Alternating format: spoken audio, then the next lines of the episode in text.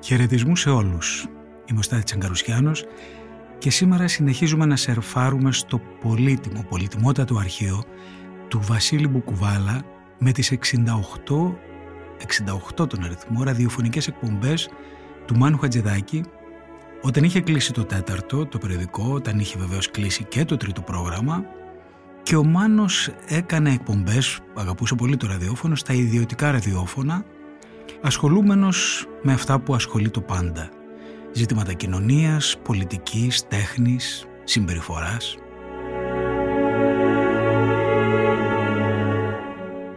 Αυτό είναι ένα πάνθισμα από φράσεις και σκέψεις του που είναι κρίμα να χαθούν στο πολύ βιαστικό, στο πολύ βιαστικό κύμα των αλλαγών της εποχής μας. Είναι εκπομπές που έγιναν από το 1989 έως το 1990 που όμως διατηρούν ακόμα την οξύνια και την επικαιρότητά τους γιατί αυτό είναι πρωτίστως η αξία των διανοουμένων. Αυτό δηλαδή κάνουν οι αληθινά ξεχωριστοί διανοούμενοι. Είναι διορατικοί και μπορούν να ξεχωρίζουν την ήρα από το σιτάρι, μπορούν να ξεχωρίζουν τι είναι στιγμιαίο και τι διαρκές. Με τι αξίζει να ασχοληθείς και τι πρέπει να αφήσεις να προσπεράσεις.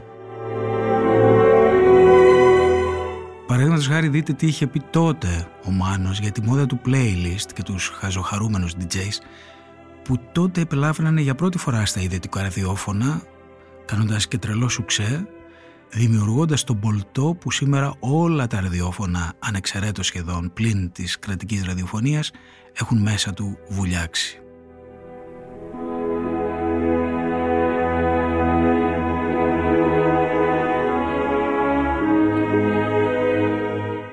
Λέει μάλιστα μια καταπληκτική φράση στο τέλος του μονολόγου του ότι το ραδιόφωνο δεν πρέπει να είναι αυτό το πράγμα της αμάθειας, της επιθετικής αμάθειας αλλά οφείλει να είναι ένα μαστίγιο. Είναι τα podcast της LiFO.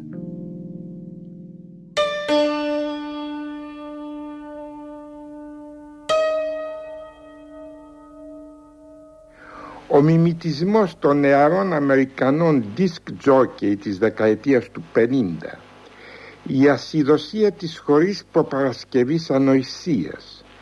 Η φλυαρία των τυχάρπαστων παραγωγών με τυχάρπαστους ακροατές μέσω τηλεφώνου και η ανεπίλεκτη παράθεση ελληνικών και ξένων ελαφρών τραγουδιών δημιούργησαν ένα κλίμα αποπνικτικό και διόλου αισιόδοξο για το μέλλον της ραδιοφωνίας στον τόπο μας. Συγχρόνως γέννησε μια οικογένεια νεαρών παραγωγών με ύφος και δικαιώματα περί το ραδιόφωνο που δύσκολα μπορεί κανείς να προσδιορίσει την καταγωγή τους και τις προοπτικές τους στα ερτζιανά του τόπου. Εκείνο πάντως που εύκολα μπορεί κανείς να διαπιστώσει είναι η αμορφωσιά, η επαρχιακή στάθμη προτιμήσεων χωρίς να καταδικάζω ολόκληρη την επαρχία στο επίπεδό τους έπαρση περί τη λειτουργία του ραδιοφώνου και ανέδεια απέδευτης σκέψης. Τέλος πάντων, το ραδιόφωνο δεν είναι ένα καλογυμνασμένο σώμα που χορεύει στις Σεϊχέλες. Πιστεύω πως οφείλει να είναι περισσότερο ένα μαστίγιο που με απρόβλεπτους ρυθμικούς χτύπους διερευνά τις επιθυμίες μας, τις σκέψεις μας και διαγείρει τη φαντασία μας επεξηγώντας τα άμεσα γεγονότα με διαχρονικά κριτήρια αν αυτό είναι εφικτό. Τουλάχιστον ας δημιουργεί γλώσσα και τρέχουσα σκέψη.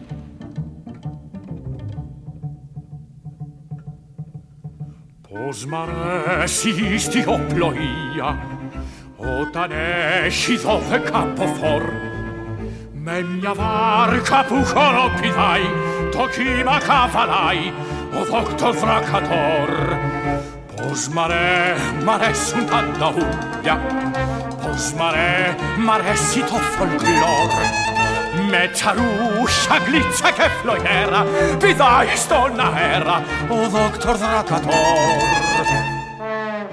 Όσοι παρακολουθούσαν και παρακολουθούσαμε τότε το Μάνο θα θυμούνται πόσο τον είχαν θυμώσει οι πρώτες και πολύ ακραίες ενδείξεις του μουσουλμανικού φανατισμού όταν είχε αναλάβει την εξουσία ο Αγιατολάχ Χομεϊνή στο Ιράν.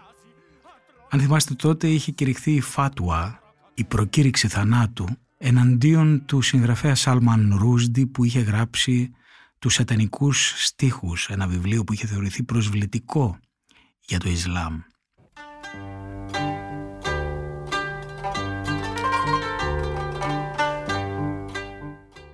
Ήταν τότε επίσης οι ίδιες μέρες, η ίδια εποχή, που και στην Ελλάδα γινόντουσαν διαδηλώσεις και ορδές από μαυροφόρες πιστές και πιστούς με σταυρούς και κομποσκίνια διαδήλωναν με απίστευτη λύσα μπροστά στους κινηματογράφους που προβαλόταν τότε ο τελευταίος πειρασμός του Σκορσέζε που είχε στηριχθεί πάνω στο βιβλίο του Καζαντζάκη.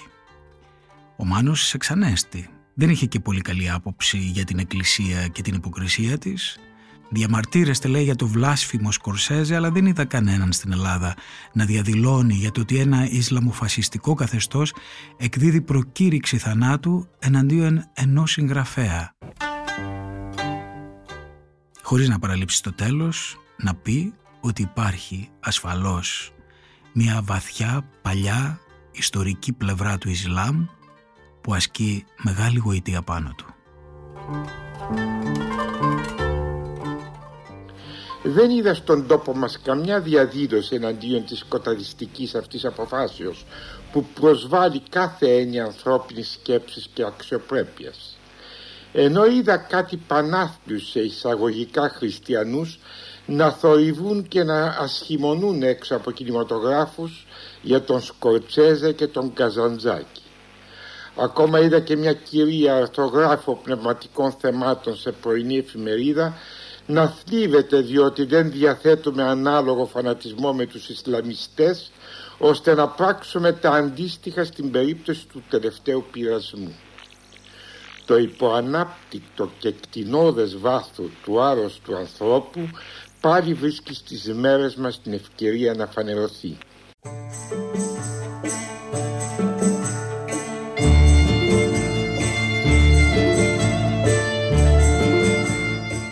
Άμυροι, Αλάχ και Βούδα και Χριστέ πόσα εγκλήματα έγιναν και γίνονται στο όνομά σας από τους χωρίς τη θέλησή σας ανέραστους φανατισμένους οπαδούς σας. Κάντε το θαύμα σας και κάψτε τις Αγίες Αθανασίες αυτού του κόσμου και αφήστε μας να λογαριαστούμε τουλάχιστον μόνο με τους εχθρούς σας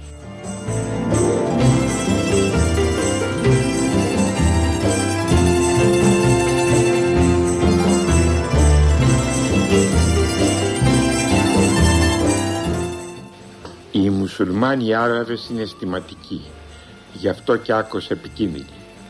Αλλά τα σύμβολά τους είναι βαθιά μέσα στις ρίζες της μεγάλης ποίησης και μόνο μέσα από τα ποτάμια τους και τις μεγάλες έρημες παιδιάδες μπορώ να τους αντιληφθώ.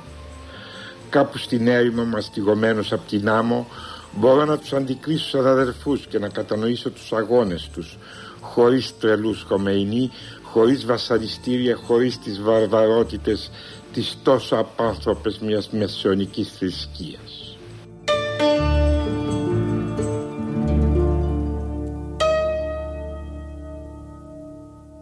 Ο Μάνος Χατζηδάκης θεωρούσε κορυφαία εποχή της ζωής του τα χρόνια που είχε περάσει στο Σαν Φρανσίσκο και στη Νέα Υόρκη. Μάλιστα αυτό ήταν το πρώτο πράγμα που μου είχε πει στην πρώτη μας συνάντηση στην οδό Φωκιανού που έμενε τότε, πριν τη Ριγίλης, στο λιλιπούτιο γραφείο του νομίζω πρέπει να ήταν 1983 εγώ δούλευα τότε στο περιοδικό Νέα Οικολογία ήταν στα σπάργανά της η μόδα της οικολογίας. Και ο Χατζηδάκης υποστήριζε πολύ το κίνημα. Όταν άκουσε λοιπόν ότι δουλεύω εκεί παρότι ήμουν 23 ετών μου λέει έλα φυσικά θέλω να μιλήσω για το θέμα αλλά από παρέκβαση σε παρέκβαση με είδα και πολύ μικρό παιδί τότε άρχισε να μου μιλάει για τα χρόνια στα οποία είχε χαθεί ανώνυμος μέσα στο χίπικο κίνημα της Αμερικής. Ήταν τα χρόνια τότε που μενόταν ο πόλεμος του Βιετνάμ.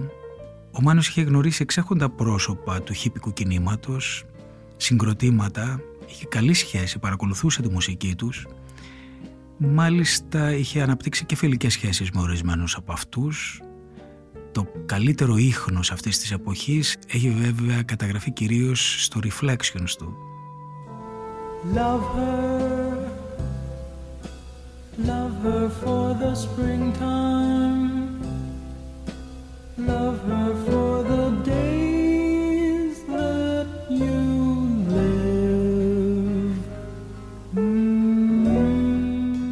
Μάλιστα, η πρώτη φορά που άκουγα τη λέξη free press ήταν από τα χείλη του τότε.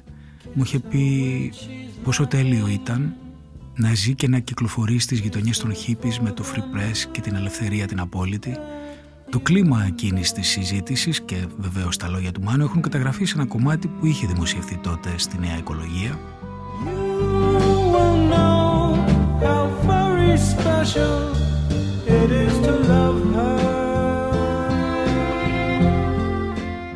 Αλλά εν γέννη η ανάμνηση εκείνης της εποχής ήταν κάτι μνησιπίμων, να το πω έτσι. Στη σκέψη του επανερχόταν πολύ συχνά όταν κουβέντιαζε και το έχει αναφέρει σε αρκετές συνεντεύξεις. Ίσως μαζί με αυτό να νοσταλγούσε λίγο και τα νεότερα χρόνια του. Ίσως ήθελε να αποτινάξει έτσι, να εξορκίσει και το βάρος της διασημότητας με την οποία δεν πήγαινε ακριβώς πάντα καλά. Ναι μεν χρησιμοποιούσε το δημόσιο ρόλο του για να γίνει χρήσιμος, οξύς και παρεμβατικός, αλλά δεν ήταν κάτι που συμπαθούσε η εξουσία του να είσαι διάσημος.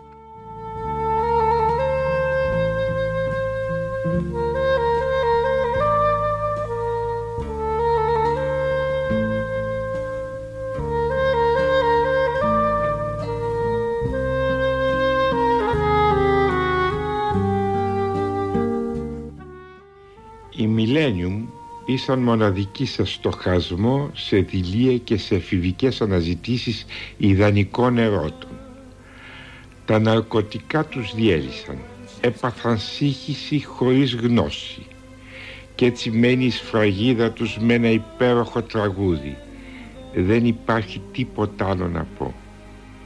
Δεν είχαν τίποτα άλλο να πούνε κι όμως δεν κουράζομαι να τους ακούω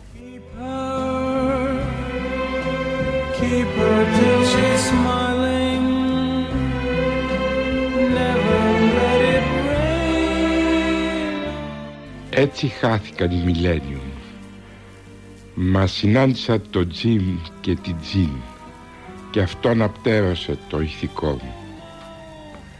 Τους άκουσα να τραγουδάνε, τους άκουσα να μιλάνε. Τέλος χωρίσανε κι αυτοί.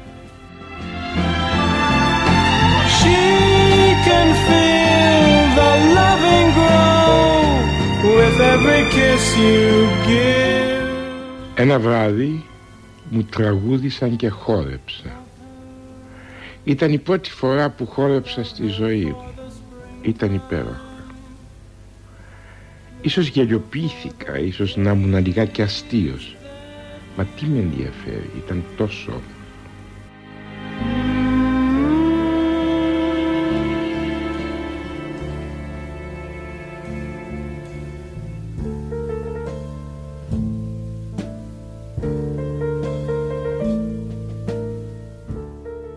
Ένα βράδυ φύσαγε ο αγέρας περίπου 11 η ώρα.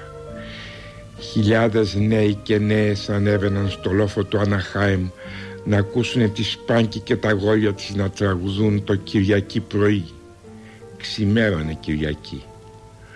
Όταν τέλειωσε η συναυλία στις 7 το πρωί, για να μην διαλυθεί η μαγεία ο ουρανός, φρόντισε να είναι συνεφιασμένος σαν μια προέκταση της νύκτας και ήταν Κυριακή πρωί. Dance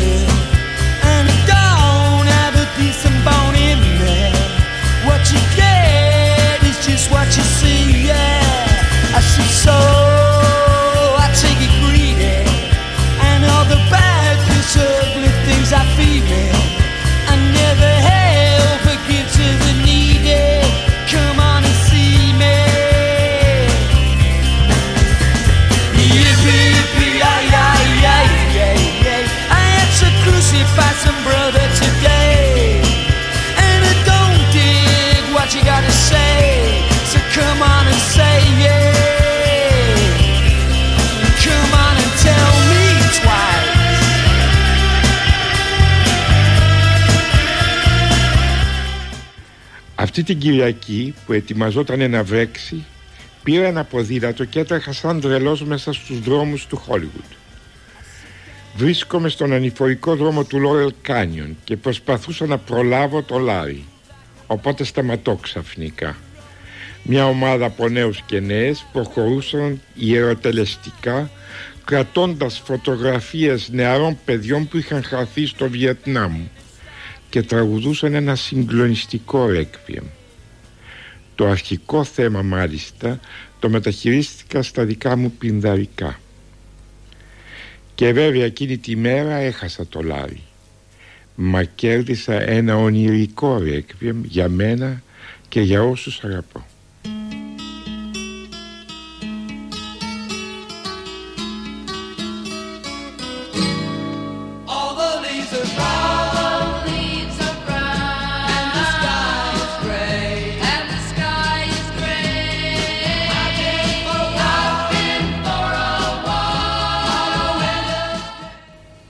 Μάθιου καθόταν σε ένα εξαίσιο σπίτι στο Beverly Hills με μια περίεργη πισίνα με λουλούδια και σχήμα τάφου. Ένα βράδυ τον βρήκα πνιγμένο. Είχε προλάβει να σχεδιάσει με λουλούδια το εξής. Το όνομά μου ποτέ δεν ήταν Μάθιου.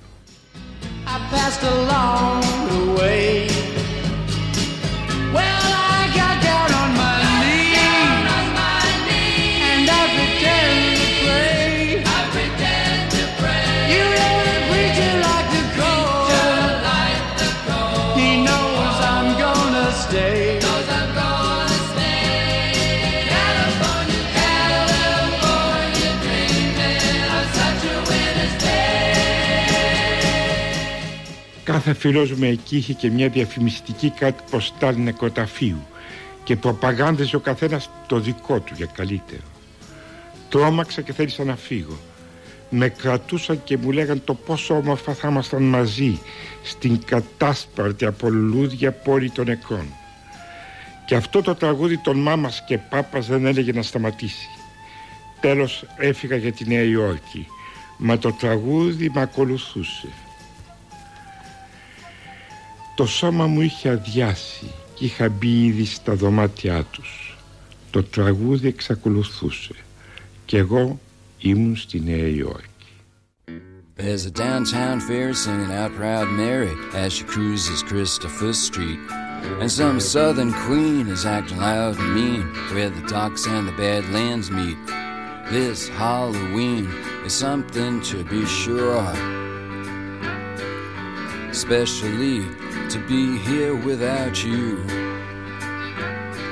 There's a Greta Garbo and an Alfred Hitchcock and some black Jamaican stud. There's five Cinderellas and some leather drags. I almost fell into my mug. There's a Crawford Davis and a tacky Cary Grant. And some homeboys looking for trouble down here from the Bronx. But there ain't no Harry and no Virgin Mary. You won't hear those voices again. And Johnny Rio and Rotten Rita, you never see those faces again. This Halloween is something to be sure. Especially to be here without you. There's the born again losers and the lavender boozers and some crack team from Washington Heights. The boys from Avenue B, the girls from Avenue D, a Tinkerbell and tights. This celebration somehow gets me down. Especially when I see you're not around.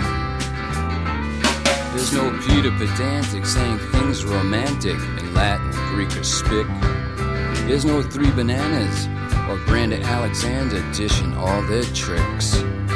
It's a different feeling that I have today.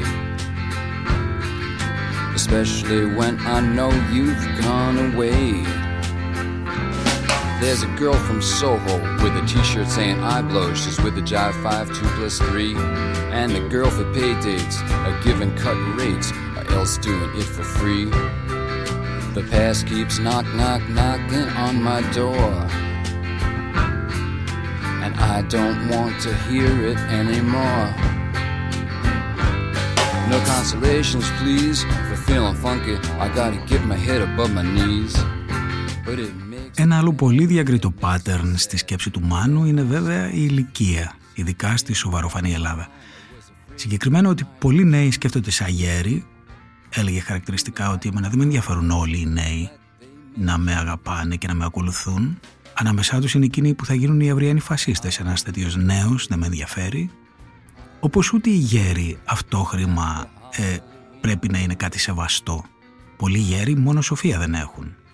Πίστευε δηλαδή ότι η διανοητική και κυρίως η συναισθηματική ευφυΐα είναι άλλο παποβαγγέλιο.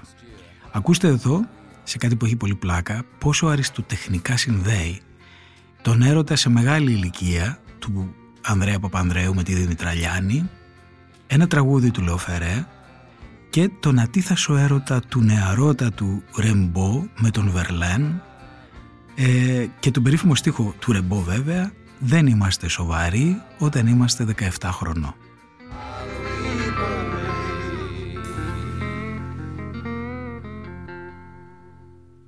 Δεν είμαστε σοβαροί όταν είμαστε 17 χρονών το λέει ο Ρέμπο στην Ελλάδα συμβαίνει ακριβώς το αντίθετο. Δεν είμαστε σοβαροί όταν είμαστε 70 χρονών. Ενώ στα 17 μας έχουμε και σοβαρότητα και ευαισθησία και ήθος μαζί με όνειρα και πείσμα.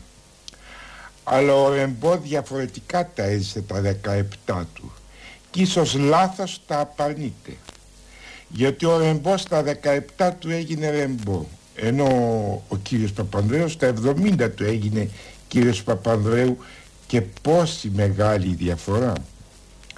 Στα 17 το Ρεμπό τα φτιάχνει με τον ποιητή Βερλέ ενώ ο κύριος Παπανδρέου στα 70 του τουλάχιστον να τα φτιάχνει με τη ζωή Καρέλη. Κι όμως μη γνωρίζοντας προφανώς ελληνική ιστορία ο Ρεμπό επιμένει δεν είμαστε σοβαροί 17 χρονών και συγκινητικά το μελοποιεί ο Λεοφερέ που είναι 70 αν όχι και παραπάνω.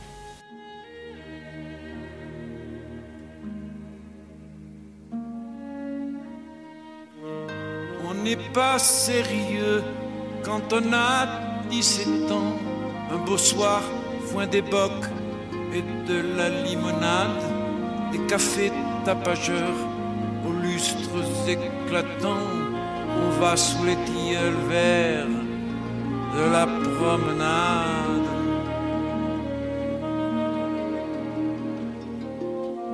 Les tilleuls sentent bon dans les bons soirs de juin. L'air est parfois si doux qu'on ferme la paupière. Le vent chargé de bruit, la ville n'est pas loin à des parfums de vigne et des parfums de bière.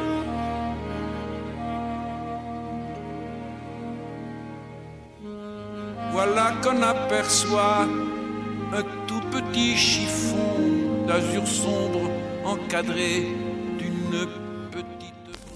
Μόνο στην Ελλάδα οι νεκροί ζουν και είναι στη Βουλή οι περισσότεροι. Τώρα έχουν προταθεί να είναι και ημιωμένης διανοητικής καταστάσεως. Αλλά ο Φερέ τραγουδάει για ένα παλιό Παρίσι που οι νεκροί ζούσαν σαν περιεχόμενο και σαν νυχτερινές περαστικές φυσιογνωμίες. La sève du champagne et vous monte à la tête, on divague, on se sent aux lèvres.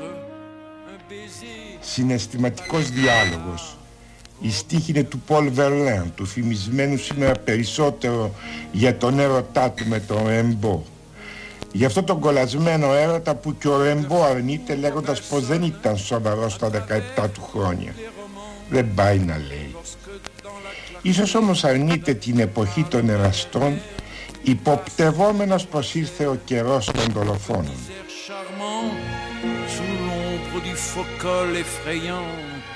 De son père.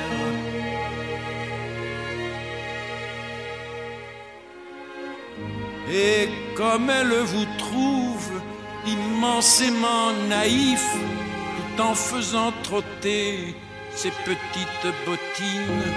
Elle se tourne, alerte, et d'un mouvement vif sur vos lèvres, alors meurent les cavatines.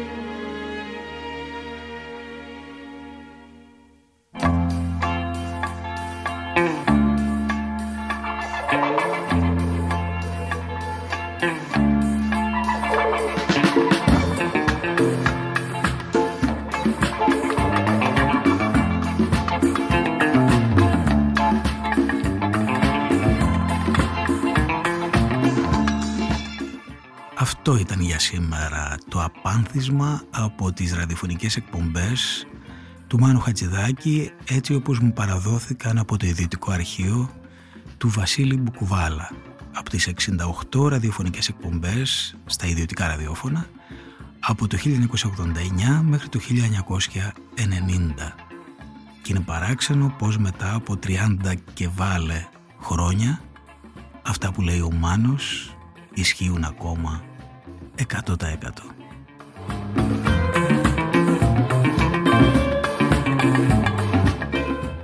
Είμαι ο Στάθη Τσαγκαρουσιάνος.